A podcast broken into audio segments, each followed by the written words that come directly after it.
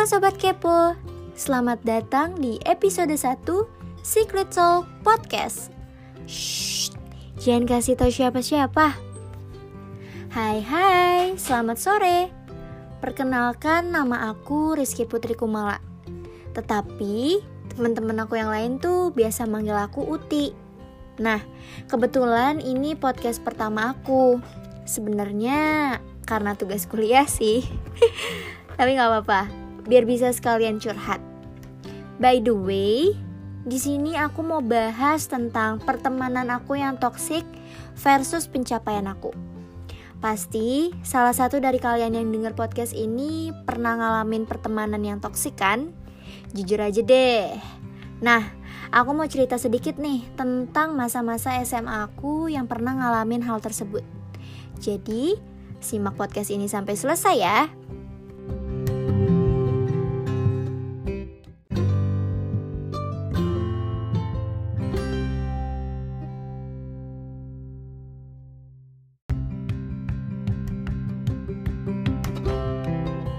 Jadi, cerita ini dimulai saat aku kelas 1 SMA. Di saat itu, aku baru banget masuk SMA dan ketemu lingkungan baru. Lalu, saat pembagian kelas, mulai deh tuh kenalan, follow-followan Instagram, ngobrol-ngobrol, dan akhirnya aku punya beberapa temen, terus memutuskan gitu deh untuk membuat satu geng. Ya biasalah, cewek-cewek kayak buat grup di LINE gitu. Nah, awalnya ya biasa aja, gak ada masalah apa-apa. Sering jalan bareng, ke kantin bareng, dibahin orang bareng, sampai masuk eskul juga bareng-bareng.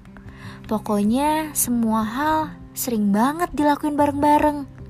Nah, singkat cerita, temen aku yang satu ini tiba-tiba kayak ngomongin orang.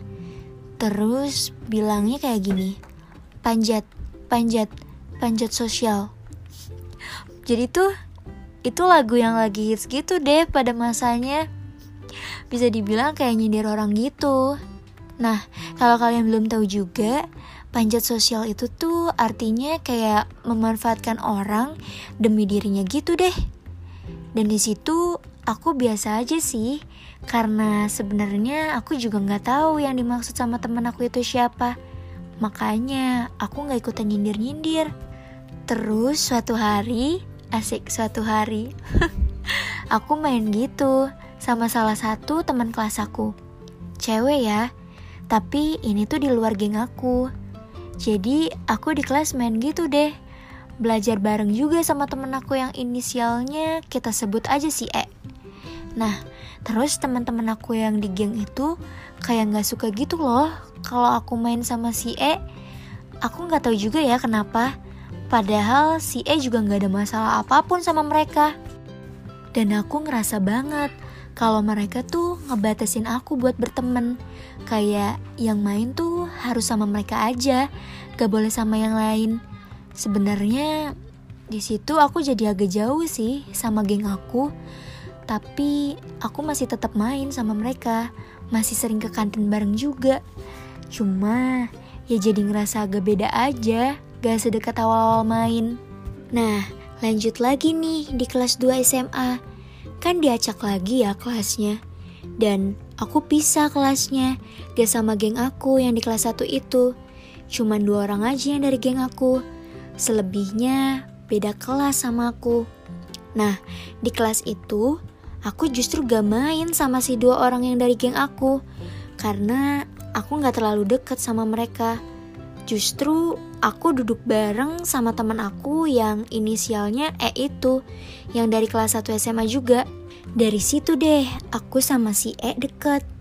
Pokoknya lebih banyak waktu main sama si E dibandingin sama geng aku yang di kelas 1 itu. Sampai akhirnya pernah nih, aku lagi main sama geng aku. Terus salah satu dari mereka malah bilang kayak gini, si Uti sekarang mainnya sama si E tahu. Dan di situ aku makin mikir kayak, kok pada kayak gitu banget sih? Padahal yang aku lihat nih, si E ini tuh malah baik banget ke aku. Aku juga nggak tahu kenapa mereka nggak demen banget sama si E. Dan yang baru aku tahu juga, ini parah sih, mereka buat grup lagi gitu yang tanpa aku. Dan ini aku tahu waktu aku lagi mainin HP dari salah satu temen geng aku. Dan gak sengaja ada notif lain yang aku pencet gitu. Pas aku lihat anggota grupnya, ternyata itu teman-teman aku yang satu geng itu, tapi grupnya itu tanpa aku. Sebenarnya dari situ aku udah gak mau main lagi sama mereka. Cuman aku malah kayak pura-pura gak tahu aja. Toksik banget kan?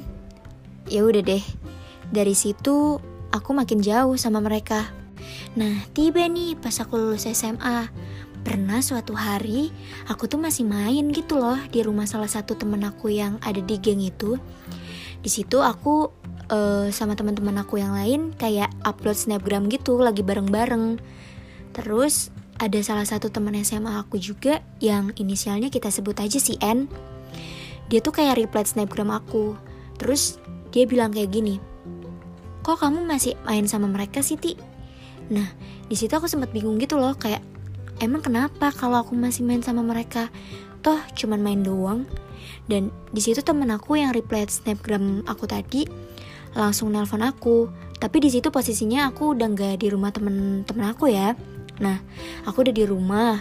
Terus temen aku yang inisialnya N ini nelpon aku dan cerita tentang temen-temen geng aku.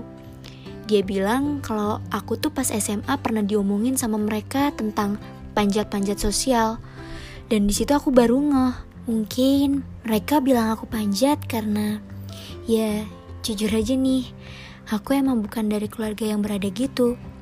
Gak kayak mereka yang orang tuanya bisa dibilang kaya. Dan jujur, di situ aku sakit hati banget, sedih banget, dan kesel banget. Padahal aku main sama mereka itu gak pernah manfaatin mereka sama sekali.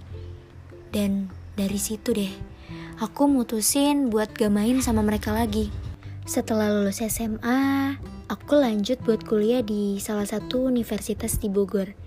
Dan aku juga mutusin buat bisa kerja sambil kuliah.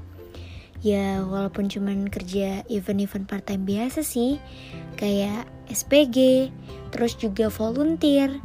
Dan akhir-akhir ini aku juga iseng untuk ikut casting iklan yang alhamdulillah akhirnya bisa dapat penghasilan sedikit dari kegiatan tersebut. Karena sebenarnya aku cukup termotivasi sih sama kejadian teman-teman SMA aku yang pada saat itu aku tuh insecure banget. Nah, supaya aku gak direndahin orang terus, aku juga gak mau jajan yang ngandelin uang orang tua aja. Jadi ya udah, sebisa mungkin selama aku kuliah, aku nggak pernah lagi minta uang orang tua. Selain ingin mencukupi kebutuhan pribadi aku, alhamdulillah juga aku bisa bantu perekonomian keluarga sedikit demi sedikit. Dan dari kejadian aku dan teman-teman toksik waktu SMA itu, aku banyak belajar sih. Kayak jadiin orang yang menghina kalian itu sebagai motivasi untuk kalian maju.